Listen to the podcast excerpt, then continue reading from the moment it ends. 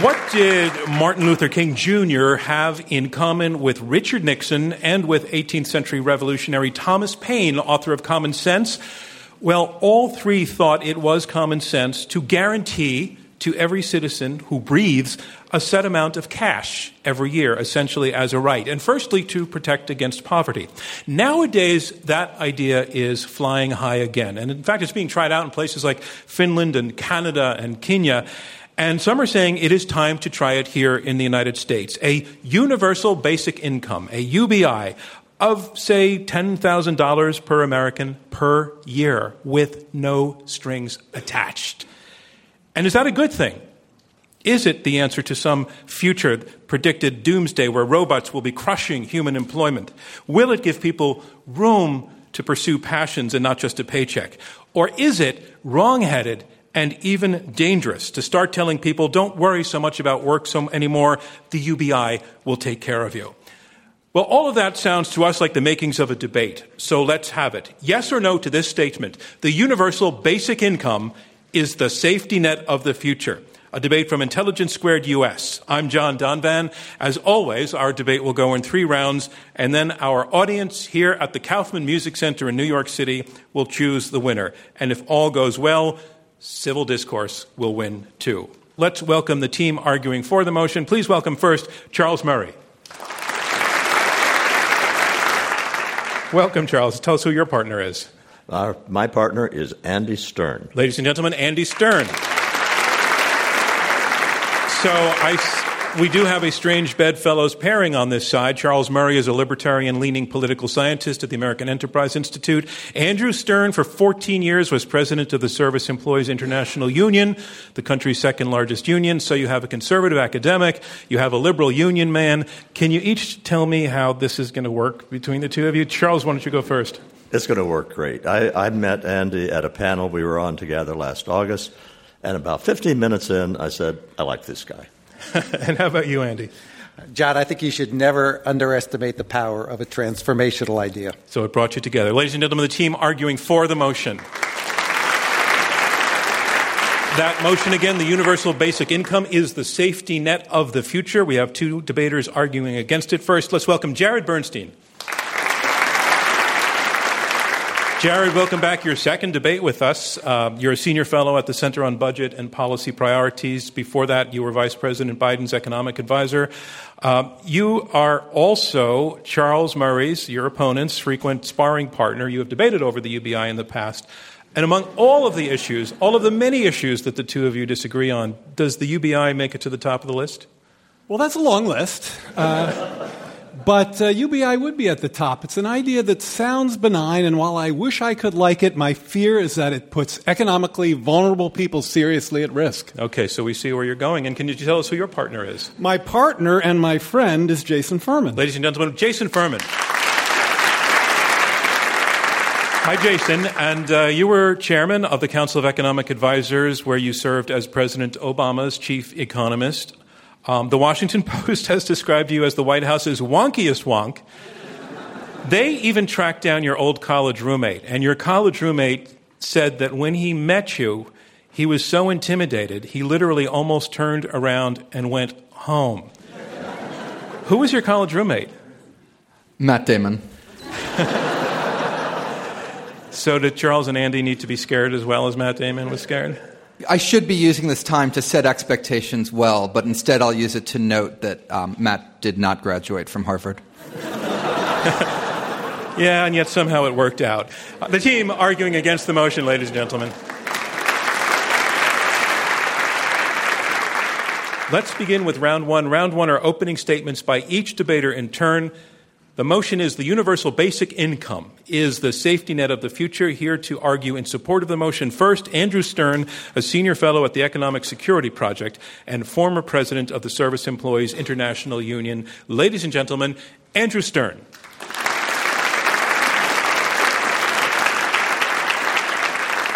At 22, my first real job was a welfare worker, determining eligibility for President Nixon's welfare programs. If you had a problem as a client, I had a regulation and a hoop you could jump through. I had no idea that two years earlier, the same President Nixon with Milton Friedman's assistance, had proposed a far more radical safety net, a guaranteed income that'd be worth over $10,000 for each person today. Friedman explained we should replace the ragbag of specific welfare programs with a single comprehensive program of income supplements in cash and do more efficiently and humanely what our present system does so inefficiently and inhumanely. And only a year earlier, Martin Luther King had condemned President Johnson's piecemeal approach to the war on poverty, saying, I'm now convinced that the simplest approach will prove to be the most effective. The solution to poverty is to abolish it directly by the guaranteed income. With so many people living in poverty, despite over 100 cash transfer programs, and the inhumanity of today's bureaucracy would be reason enough to institute a basic income as the new safety net. But there are two more even compelling reasons. First, despite all the touted job growth and low unemployment rates, 47% of Americans couldn't find $400 for an unexpected expense. Nearly half are stuck in jobs that make less than $15 an hour. And the number of people engaged in any paid employment is at the lowest level in decades. So, secondly, a universal basic income in this new age of insecurity could be both a shock absorber and a supplement to work. Finally, accelerating technology may create the greatest disruption to jobs in history. An Obama administration report said 83% of the jobs paying less than $20 an hour, one third of the jobs paying $40 an hour, that's $80,000 a year, are going to be impacted. The first major disruption may actually be self driving trucks, the largest job in 29 states employing over 7 million people. So, how could a basic income work after a possible phase in? I propose that every citizen 18 to 64 would have electronically deposited into their account $1,000 a month. That's $12,000 a year. No strings attached. It's that simple. According to government statistics, that $12,000 ends poverty for the first time for 43 million people. It would allow entrepreneurs to start a business, women to escape domestic violence, or finally be compensated for their caregiving jobs. Workers could be retrained or not accept poorly paid or irregularly scheduled work. And if these payments only go to citizens 18 to 64 and seniors receiving less than $1,000 a month in Social Security, then, by a combination of eliminating current welfare programs, not all, but some, eliminating tax expenditures, not all, but some, not health care or not disability benefits, and then we add new revenue, whether it be a border, a VAT, a carbon, or even Bill Gates' robot tax, we can afford to do this in America. A universal basic income is the safety net of the future, and I urge you to vote yes. Thanks. Thank you, Andrew Stern. And that is the motion. Universal basic income is the safety net of the future.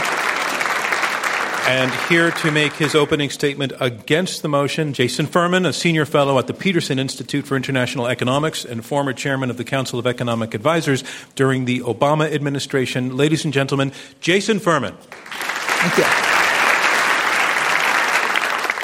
Let me begin with the premise. Much of the premise for universal basic income is the notion that robots will take all of our jobs, and that if we can't be employed, that we'll need something else, some money from the government to take care of us. People have thought this for a really long time. In the 19th century, 70% of our population worked on farms making the food that we needed to eat. If you had told them that 150 years later, almost all of them would not need to work on the farms, they would have wondered where all the jobs could come from. Today, machines do 90% of what workers could do 100 years ago, and yet the unemployment rate is a little bit below 5%, just like the unemployment rate was in the year 1900. As people get richer, it creates new jobs that you never could have imagined in the 19th century. And consistently, people have said, just around the corner, there's going to be a disruption. And yet, we're currently in the longest streak of job creation that we've ever seen in this country's history. regardless of your views on this question of the future of work, the numbers in UBI proposals tend to sound really, really attractive. They just have one downside they violate the laws of arithmetic. If you give somebody a dollar, that dollar has to come from somewhere. It has to come from cutting benefits that someone is getting or raising taxes on someone. To put some scales on these proposals, Andy's proposal that he just outlined will cost about $1.8 trillion. That's twice what we spend on Social Security. That is more than we collect in income taxes every year. So you would have to double your income taxes, you would have to eliminate Social Security twice, or if you're not touching Social Security, take all of the income support programs. There's 300 billion of them a year. You can't pay for $1.8 trillion for $300 billion a year. So make sure you understand who the losers are. Because you're redistributing money, that creates an equal number of winners as it does losers, because it's just a dollar from here needs to come from there. In most of the proposals, the losers tend to be households with more children relative to a household without children, because today we support you based on your number of children. Or somebody who's unemployed, which is something we support quite strongly now with unemployment insurance, would lose, and somebody who is employed and went to college would gain. Or somebody who makes $90,000 a year would win, they would get a better deal than they get today and somebody who makes $30,000 a year would lose. The final thing I would say is we do need changes in our programs. We need to build on what works. We need to end what doesn't work. And in particular, we need to support and encourage work because while there will be jobs in the future, I don't think it's automatic that people can get them. And helping connect people to jobs and get an income is the most important thing for us to do. Thank you. Thank you, Jason Furman. I'm John Donvan. Round one of this Intelligence Squared U.S. debate continues in just a moment.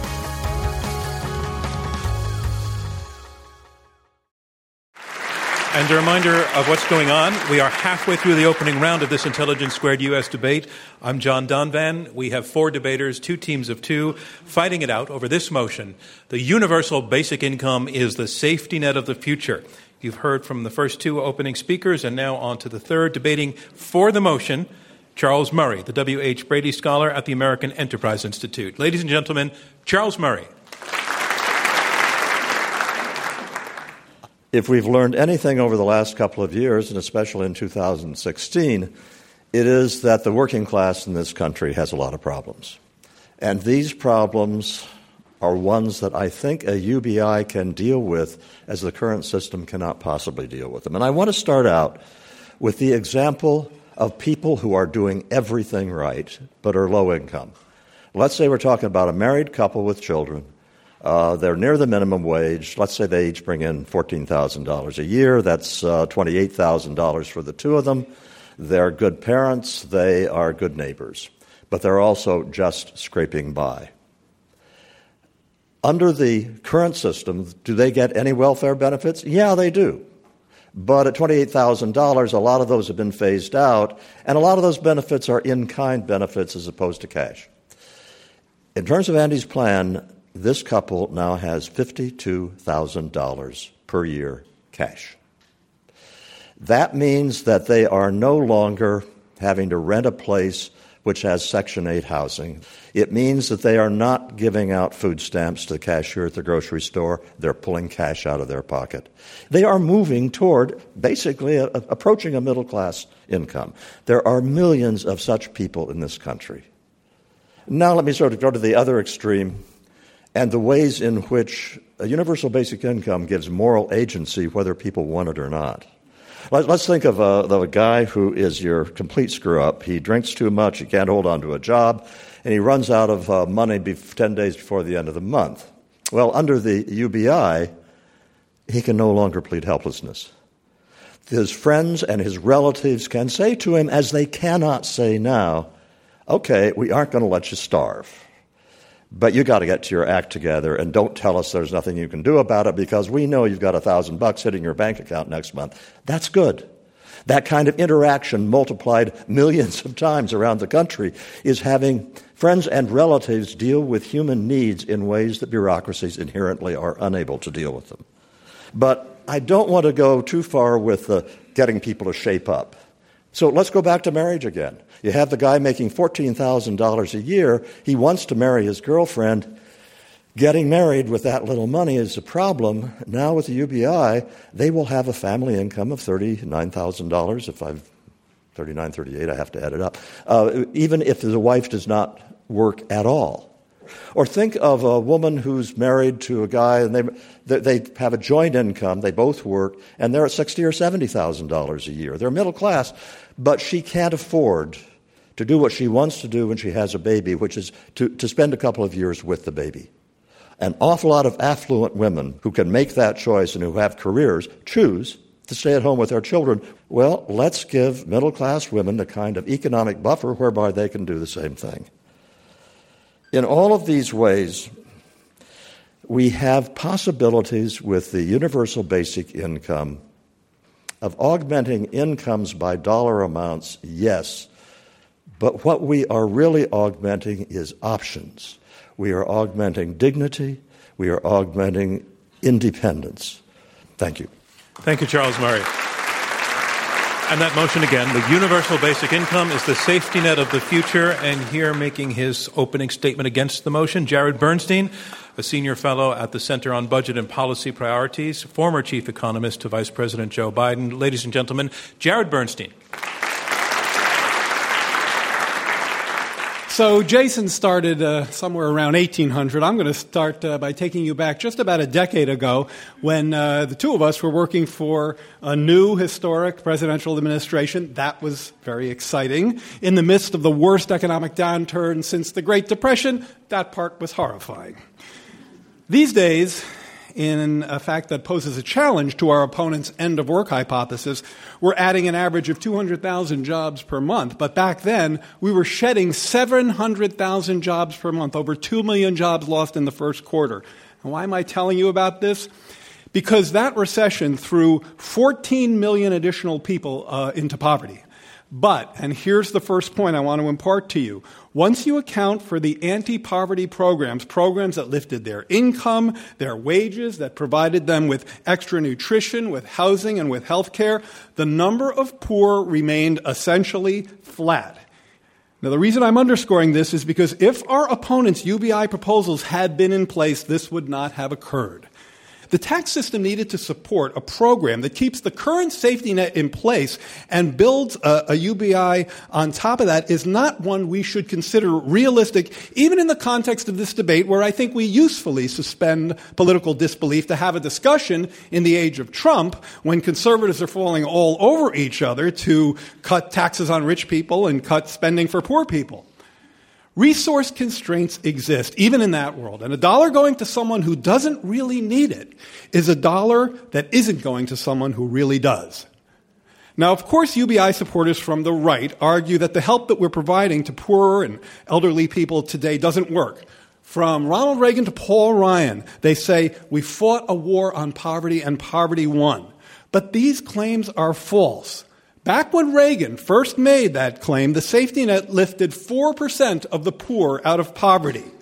Today, it lifts 40%, more than 40% out of poverty, a tenfold increase. Today, our anti poverty programs, which UBI uh, proposals would wholly or partially end, lift 40 million people out of poverty, including 8 million kids and 18 million elderly persons. A dollar spent on early childhood education results in roughly $8.60 of benefits to society, about half of which comes from increased earnings for children when they grow up. I'd seriously boost these upward mobility enhancers like quality preschool for little kids and college access for big kids. I wouldn't guarantee everybody a basic income. I'd guarantee low and moderate income people a job. I just don't see how you implement the program, some aspects of which I like, that our opponents are touting without seriously hurting the poor. There's no way to add a program closer to Andy's, as he recognizes, without seriously raising taxes. And I've been in D.C. for almost 30 years, and not have uh, only have I seen total unified resistance to tax increases among Republicans, I've seen too many Democrats buy into that as well. Unless our nation's politics radically change, I'm sure the answer is the worst case scenario. A, U, a UBI may well hurt the people who need help the most. Thank you. Thank you, Jared Bernstein. And that concludes round one of this Intelligence Squared U.S. debate, where our motion is the universal basic income is the safety net of the future. And now we move on to round two. And in round two, the debaters address one another directly as they answer questions from me and from you, our live audience in New York. The team arguing for the motion, Andy Stern and Charles Murray, have argued that the working class and extensively the middle class is in trouble, that jobs are dying, incomes are dying. They argue that the universal basic income is a floor that would work as a hedge against poverty. They make the further argument that there's a social good, that the UBI would augment options, that it would augment independence, that it would remove excuses for irresponsible behavior. The team arguing for the motion, Jason Furman and Jared Bernstein, first of all, they make clear that they are not defending the status quo. They don't think everything's perfect as it is. They do think that reforms are needed. However, they are simply not as pessimistic as their opponents either about the future of jobs or about the performance of anti poverty programs already in place. And bottom line, they say that their opponent's plan just doesn't work because the math does not add up. Why challenge so vociferously, uh, Jason Furman, this notion that things really, really are changing quickly, that this time it is different? Somebody wrote a book, um, guy Martin Ford, a few years ago called Rise of the Robots that made this prediction. The Wall Street Journal in 1960 had an article with the headline, The Robots Rise, that made exactly the same prediction 55 years ago. People have been predicting this for a really long time. There is no evidence for it in the data. So rather than treating this as inevitable, we should be figuring out how people can succeed, thrive, and work in an era when, yes, we hopefully will have more robots freeing us up for other, even better jobs. Okay, Andy Stern, your opponent just used the word inevitable, saying it's not inevitable, but you're almost on the pretty darn sure it's inevitable side of the argument. I, am certainly at the point that to ignore the possibility and not plan for it would be a critical mistake for our country. You know, the problem with economists are they try to predict the future by looking at data from the past. And I think we just had an election where people use a lot of data from the past and kind of miss the point because things actually do change in this world. Let's look at this Elon Musk, Bill Gates, Stephen Hawkins. People that are creating the future all will tell you this is an event that will occur within the next 20 years. And it's not just robots, it's software, it's autonomous vehicles, it's the Amazon new checkout, which is like E-ZPass, where you walk out the door and all the things are accounted for. The, the studies by Boston Consulting, the World Bank, the ILO, you know, the European Union all say there will be a massive disruption in jobs. Let me bring so, in Jared look, Bernstein. What I would say is, I'd encourage the audience to think in a commonsensical way about this. Look around, and not just in New York, but throughout the country. Do you really see uh, the end of work? I see a lot of work that needs to be done in transportation, in infrastructure, in childcare, where people, not robots, are so important, in elder care, same thing. And if we're smart, in areas like renewable energy. And that's precisely the kind of dynamic that has happened throughout history. New opportunities, new sectors, new places for us to do things that need to be done. Okay, Charles Murray. I think something I want to add on to Andy's point is it's not just uh, working class jobs that are going to get displaced. The really great hollowing out of jobs is going to be in white collar jobs, in accountancy, paralegal work, in all sorts of things where you used to make a good salary because you had to be pretty bright to do it. You had to make judgments. And guess what? At this point, the judgments made by the software, in many cases, are better than the judges made by the employees. I want to take to the side arguing for the motion something that your opponents say is that don't give up. You're giving up too early. Let's continue to do some sort of creative work on creative programs, education, et cetera, job matching. Andy Stern, what about that? So I'm not giving up, but I think we should raise the minimum wage. I think we should do many of the things they say. People are already insecure. This could be a supplement. It doesn't have to be a replacement, just like the EITC is a supplement to work. There will be work. It's just not going to be enough of it. And we should understand that when the agricultural to the industrial revolution, the industrial revolution to now went on, it was miserable for several decades, as the head of the Bank of England said. And what are we going to do? Just let people suffer? So, bottom line, without a UBI being part of the process, you're saying that their hopes for some sort of solution are, are in vain. They're as good as they are right now, which is pretty so bad. So I actually am, don't think that's our main argument. Okay. I think it's a, a, key part of our argument, uh, this, this uh, argument about uh, employment not disappearing and going up in smoke. There's still a lot of work for people to do. But I think to me, our core argument is a dollar going to someone who doesn't really need it is a dollar that isn't going to someone who really does. Okay? That is the problem with the U, the universal of universal basic income. I mean, uh, their plan gives $12,000 a year to Bill Gates, to Warren Buffett, and they don't need it. Uh, and in fact, Andy talked about the EITC. That's a really important wage subsidy for uh, low income people, lifts 10 million people out of poverty every year. He takes the EITC and he takes food stamps and he puts that into the UBI and dilutes that anti poverty effectiveness. And that, to me, is the core problem here because it's not just that the UBI is uh, going to people who don't need it. It's that you're undermining some poverty reduction okay. effects that are working. Let, I want to let Charles Murray respond to that. That they're saying that your plan would be burning some anti-poverty programs that actually do good and do work. Charles. Look, we have two. We have two different things we're conflating. the, one is, can we afford the program, and the second one was, will people at low income levels be better off? The people who get the most money in, in terms of the size of the benefits are single women with children. And under the additional $12,000, the numbers add up to about the same. They are, they, they are not winners or losers uh, in, in this calculation. But in terms of all the other low income people, the ones who are making $15,000, $20,000 a year, particularly a couple, an additional $24,000 onto their income, they are way better off. So if you want to say we can't afford it, let's engage in that debate. I'll be glad to do it. But the, the idea that, oh, they're going to lose their food stamps, they're going to lose their EITC, well, the 12,000 bucks for most low income Americans is way more than they are getting in those benefits. Uh, first of all, uh, two things. One is that's actually factually inaccurate, in that in certain circumstances um, you actually are getting more benefits today. And the reason is because those bureaucrats making people jump through hoops we've seen denigrated so much do things like on your tax form, you fill out the number of children you have, and you get a larger EITC if you're in a family with three or more children. Another thing those bureaucrats do is unemployment insurance. They make sure you're unemployed, they make sure you're looking for a job. The evidence is that actually, when you put a bit more funding into the part where they screen you to check whether you're really looking for a job, it actually helps more people look for jobs and find jobs. It's not so simple, it's not writing them a check, but it's for a good purpose with a good outcome. Andy Stern. I had three binders in front of me to be so helpful.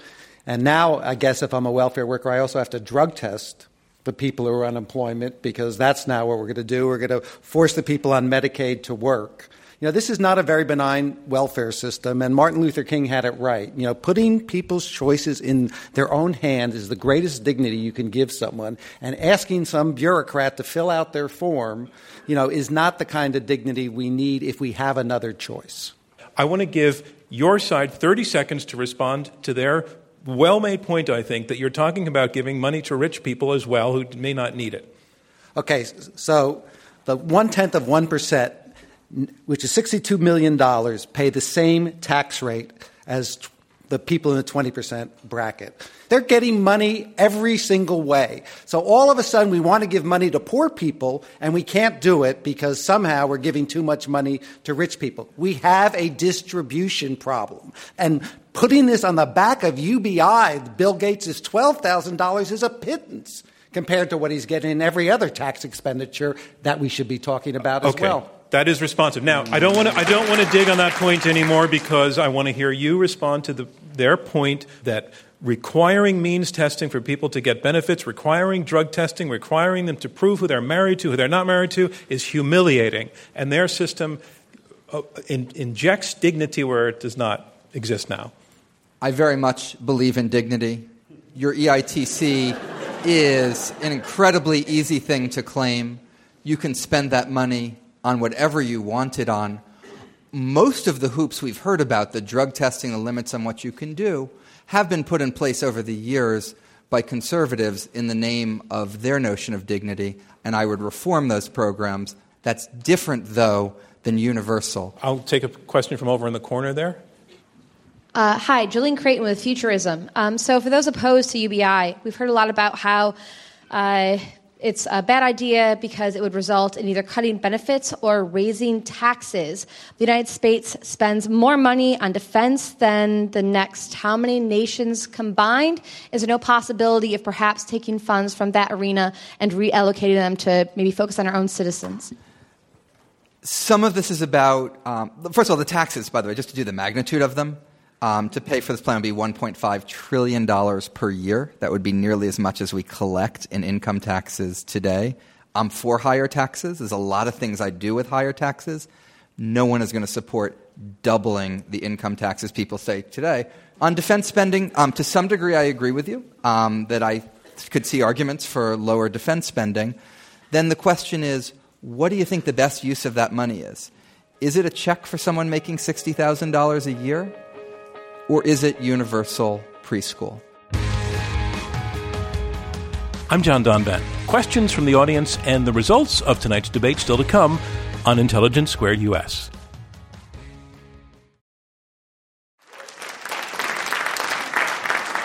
I want to remind you that we are in the question and answer section of this Intelligence Squared US debate. I'm John Donvan, your moderator and host. We have four debaters, two teams of two, debating this motion the universal basic income is the safety net of the future. I want you to, to reiterate the point that you made in your opening statement to kick off this next section about the social, the impact on the social fabric of a UBI in terms of what you were talking about having options. Really quickly, quickly I'm saying that the kinds of human needs uh, that we need to deal with are best dealt with by friends and relatives, and that the UBI, one of its major effects, is to focus resources on the community the key to understanding the UBI is not that I get $12,000, but everybody else is getting the $12,000 and everybody knows it. And that triggers a cascade of feedback loops, which are precisely what American civil society has always been about dealing with human needs at the lowest possible okay. level. It's the most ephemeral part of your argument, but also one of the most interesting. I want to take it to the other side. Yeah, Jared I don't Bernstein. find it that interesting. Uh, the so the thing, the thing that we're trying to impart here is that not that what we have is great, but that there are many ways in which I think you don't appreciate, that, that people don't appreciate, Charles doesn't appreciate, in which these things are working. And yet, in its place, we have what sounds to me like this kind of Charles Murray fantasy about civil society. And when he starts talking about friends and relatives will do that, maybe he's right, but that's just a fantasy. What I'm telling you about is that in reality, there's a set of things that are working to help people right now. They're not perfect. We need to build upon them. But we can't throw them out because Charles has dreams of friends and relatives helping you in civil society. That's, that's ephemeral, is the. Yeah. Yeah, if you could stand up, thanks. Um, so I have a question for the four side. Um, you talked about positive social pressures from people knowing that you have that money. How would you avoid having negative social pressures with companies trying to suppress paying a livable wage? Well, well I think the good thing about uh, having $12,000 is you basically have your own strike fund. You know, right now, if you're desperate for work, if you only have $400, don't have $400 for an unexpected expense, and someone offers you a job, you have not much choice but to take it. But to have walkaway money, to have an ability to say no, you know, gives you a, a, series of choices to start a business, to do things that people can't even dream of doing to now. I think, you know, gives people agency, gives them the same rights that the rich kids do who live in garages in Silicon Valley because someone's giving them a parental basic income. It gives everybody a basic income to do what they need to do. What is the parental basic income? Parental basic income is listen, how many of you in this audience are like me who help your kid go on vacation, who help your kid you know, pay their pay their auto insurance or help them put a down payment on a home. Rich people have a basic income called their parents, or middle class people called their parents. Why doesn't everyone have the same basic income? Down in the corner there. Um, instead of uh, looking at this from the perspective of it can't be done because it's either raising taxes on the middle class to pay for it or it's coming the money's coming from other programs let's assume that you are tasked with putting this together i would like to challenge you to come up with some other ways you could maybe pay for it like carbon taxes reduced health care costs raising flat taxes on everyone of 10% taxing financial transactions I, I, okay, at fractional rate. I like see that. where you're coming from. Yeah. Uh, like, what would you do I, as um, a solution? Uh, during look, I support uh, uh, a lot of what you're uh, trying to say there because in my work, I'm often thinking about precisely those sorts of of mechanisms to derive more revenue. Uh, and I also like the idea about taking a chunk of defense spending and, and using it uh, for social benefits, for people's well being. What I don't like uh, is giving it to people who don't need it. And so you have to think about biggest bang for the buck. What you just described isn't going to raise 1.8 trillion, so it's not going to pay for, for what they've described. The numbers just don't add up. So you have to get the biggest bang for the buck. And the biggest bang for the buck comes from the kinds of things we've been talking about, not from wasting precious dollars on people who don't need them. Charles, would you like to respond to that? I, well, I think that if we're going to talk about budgets, we better look at trend lines because I think the uh, the statement is the safety net of the future, and if you play out the trend lines for the costs of Social Security and welfare programs, I'll tell you what happened when I did uh, the book In Our Hands back in 2006. I calculated the cost of my plan and the amount of money we were spending on transfers, and I said the lines would cross between the costs of the programs in 2011, which they did. The point is right now that that a basic income, you can predict demographically pretty much exactly what it's going to cost you, and it's going to be a very sh- shallow slope. What we're looking at with the other entitlement programs are very steep rises. So if you're talking about the affordability of this today, you've got one set of issues. If you're talking about the affordability of this in 2030, you've got a very different situation. Okay, another question? Hi, my name is Sarah. I'm also with Futurism. Um, there, someone stated earlier that there was an assumption that new jobs are exponential, that no disruptions ever coming. And uh, my question is that you know, 25 years go by, and we see clearly that the job market cannot keep up with automation, and employment reaches depression levels. Would you then support UBI at that point? And okay. if not, what solution? Would yeah, you let's propose? take that question to the side arguing against the motion. Thank who it's meant for? Yeah. To be clear, I'm not Furman. talking about the very far future. And I think if we're ever in this situation, I would be perfectly comfortable allowing the robots to design our UBI program for us. Um, if we're looking at the next couple decades, though, I'm much more concerned with what we can do to prepare people for those jobs rather than giving up and assuming that Yeah, and I, and I just want to say, in terms of sort of an instruction to the jury, it, it's it was agreed by the debaters that we're not talking about, you know, the year five thousand for these guys. They don't have to defend that. Uh, Right down the aisle here. Hi, my name's Steph. Um, my question is Do you have any concerns that if you do give $1,000 a month to people, that inflation would just end up affecting it in the end, so it'll be worth less? Do I, I certainly have a concern, but you know the Alaska dividend, you know, hasn't proved to be a big inflationary. I, am not sure everybody knows about that. So okay, in Alaska, instead of giving everybody a new welfare program that Jason and, and Jared would redesign, you know, they decided just to give people money from the oil reserves directly to people. And they have a trust that every month, every year, I'm sorry, people get something between $1,000 and $2,000 a and in 2008, they got $3,289 per person. there and the other experiments. We did five experiments in the United States about universal basic income during Richard Nixon's time. We're now doing it in Finland and Ontario, and we'll learn more, but so far there's not evidence. Uh, if I could just say very briefly, Jason that's not an inherent problem to UBI. It's a fully solvable one. You can take the benefit and index it and have it grow over time.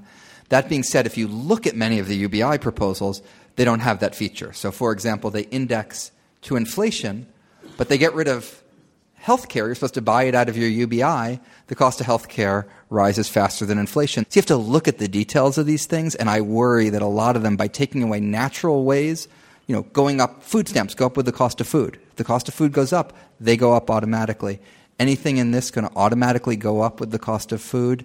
Um, I think that's unlikely that that's how it would end up being designed, and that makes me worried. And that concludes round two of this Intelligence Squared U.S. debate, where our motion is the universal basic income is the safety net of the future. And now we move on to round three. Round three will be closing statements by each debater in turn. Here making his closing statement in support of the motion, Andrew Stern, author of Raising the Floor How Universal Basic Income Can Renew Our Economy and Rebuild the American Dream. So, Bill Gates once said, We always overestimate the change that will occur in the next two years and underestimate the change that's going to occur in the next 10. Don't let yourself be lulled into inaction. The fact is that we can't afford to tinker much longer because change is happening on an accelerated basis. A safety net that was built when I was a caseworker in the 21st century is not the right fit for the 21st century. Not in a world where Uber, the largest taxi company, owns no vehicles, Facebook, the largest media company, has no creation other than by its participants, Amazon, the most valuable retailer owns no inventory. And although I wish I could go back and change what happened when Martin Luther King and Richard Nixon all were for guaranteed income, I can't. But we can go forward in a way that gives people the dignity and the choice, that gives the warehouse workers at Amazon or gives the truck drivers or the insurance agents, the accountants, some sense that their future will be secure. Our choice, according to the thousand experts at Pew Research, is this Either we're going to do something or we're going to see vast increases in inequality, masses who are effectively unemployable, and breakdowns in the social order. That's not the America we want. A universal basic income, it's flexible, it's humane, it ends poverty, it offers choices and stability now and as we transition to a new economy. It's the one comprehensive policy that has support from both the left and right. UBI has issues, I admit it. No single policy is going to ever solve every single problem. But I remember what Winston Churchill once said about democracy it's the worst form of government, except for all others. And I would like to say UBI as a policy is exactly the same. It is far superior to all the other choices we have. Thank you, Andrew Stern. And now, making his closing statement against the motion, Jason Furman. He is a senior fellow at the Peterson Institute for International Economics. I certainly can't predict the future. If I had been around 50 years ago, I wouldn't have known that we'd have lots of people employed as software engineers and app developers and all the other things that we have in our economy today. I can't tell you exactly what the jobs will be 50 years from now, but I can tell you Americans are more likely to get those jobs and succeed in those jobs if they have a good education everywhere from preschool through college. That's something we're dramatically underinvesting in today. I wish there was a single magical bullet that would solve all our problems. I think actually, if there was one, it probably would be education would be the closest thing. But the world is a messy place. I think it probably makes sense to give you more support when you're unemployed than when you're not unemployed. If you have a larger family than a smaller family, we're not going to get those programs exactly right. We may not even get them close to right. But rather than saying, let's get rid of all of them, let's talk about the things we're doing wrong, try to make them better, because getting rid of all of them runs into this problem that I've harped on again and again, which is arithmetic. If you support giving everyone if you, the million dollars a year that I talked about before sounds even better to you than the ideas you've heard, ask yourself where that money will come from. Eliminating the Defense Department would not be enough to pay for this proposal. A carbon tax would pay for 10% of this proposal. We have a limited set of resources in our country. We need to use them in a smart, effective, targeted way for the people who need them most, for the areas that will have the highest returns, which is why I would urge you to vote against this motion, which would drain money from all of that. Thank you. Thank you, Jason Furman. The motion again the universal basic income is the safety net of the future. Here making his closing statement in support of the motion, Charles Murray, author of In Our Hands A Plan to Replace the Welfare State. Jared and Jason uh, have talked a lot about the people who are being most helped by the current welfare system, while Andy and I have focused a lot on a much broader swath of the population. But let me go to those people who we refer to as living off welfare. And I'll, I'll, I'll try to put myself in that position. Let's say I'm 20 years old. I've gotten a terrible education. Uh, I don't have any job skills. I don't have a job. I live in a neighborhood where most of the other people are in the same fix as I am. And then I hear people uh, saying that I'm a slacker and that I ought to take advantage of my opportunities. And I say, opportunities? What opportunities? There is no realistic route for me. Yes, I will get my welfare benefits from the current system. It's humiliating and it ties me to where I am, can't afford to move. In that context, you have the UBI come in. The UBI does not exhort me to go out and get a job. It doesn't stage manage my life in any way. It doesn't give me guidance. What it does is say to me just this one thing, and I've never had a reason to believe it before. Your future is in your hands.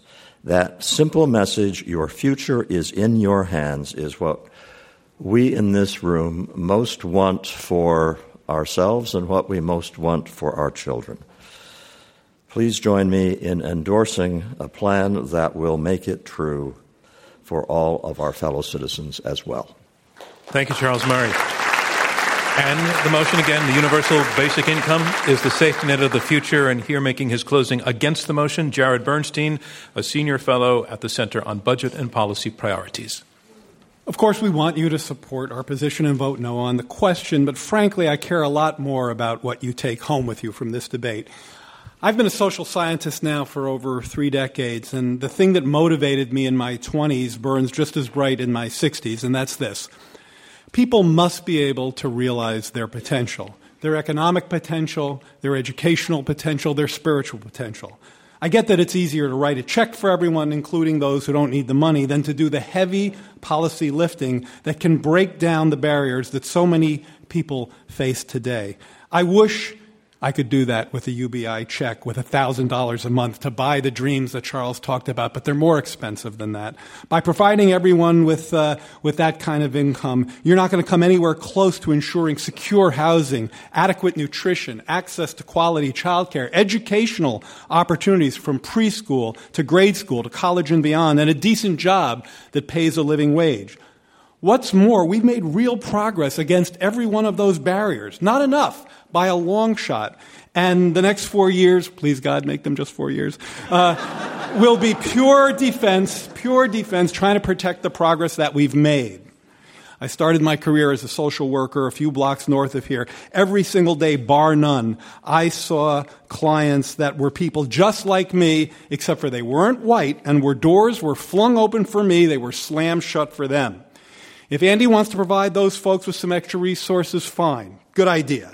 But let's not kid ourselves that we've helped them to overcome the barriers to realizing their potential. That work is much harder, much longer lasting in the lives of those who've been left behind, and thus much more important than UBI. Thank you. Thank you, Jared Bernstein. And that concludes round three of this Intelligence Squared U.S. debate, where the motion is the universal basic income is the safety net of the future.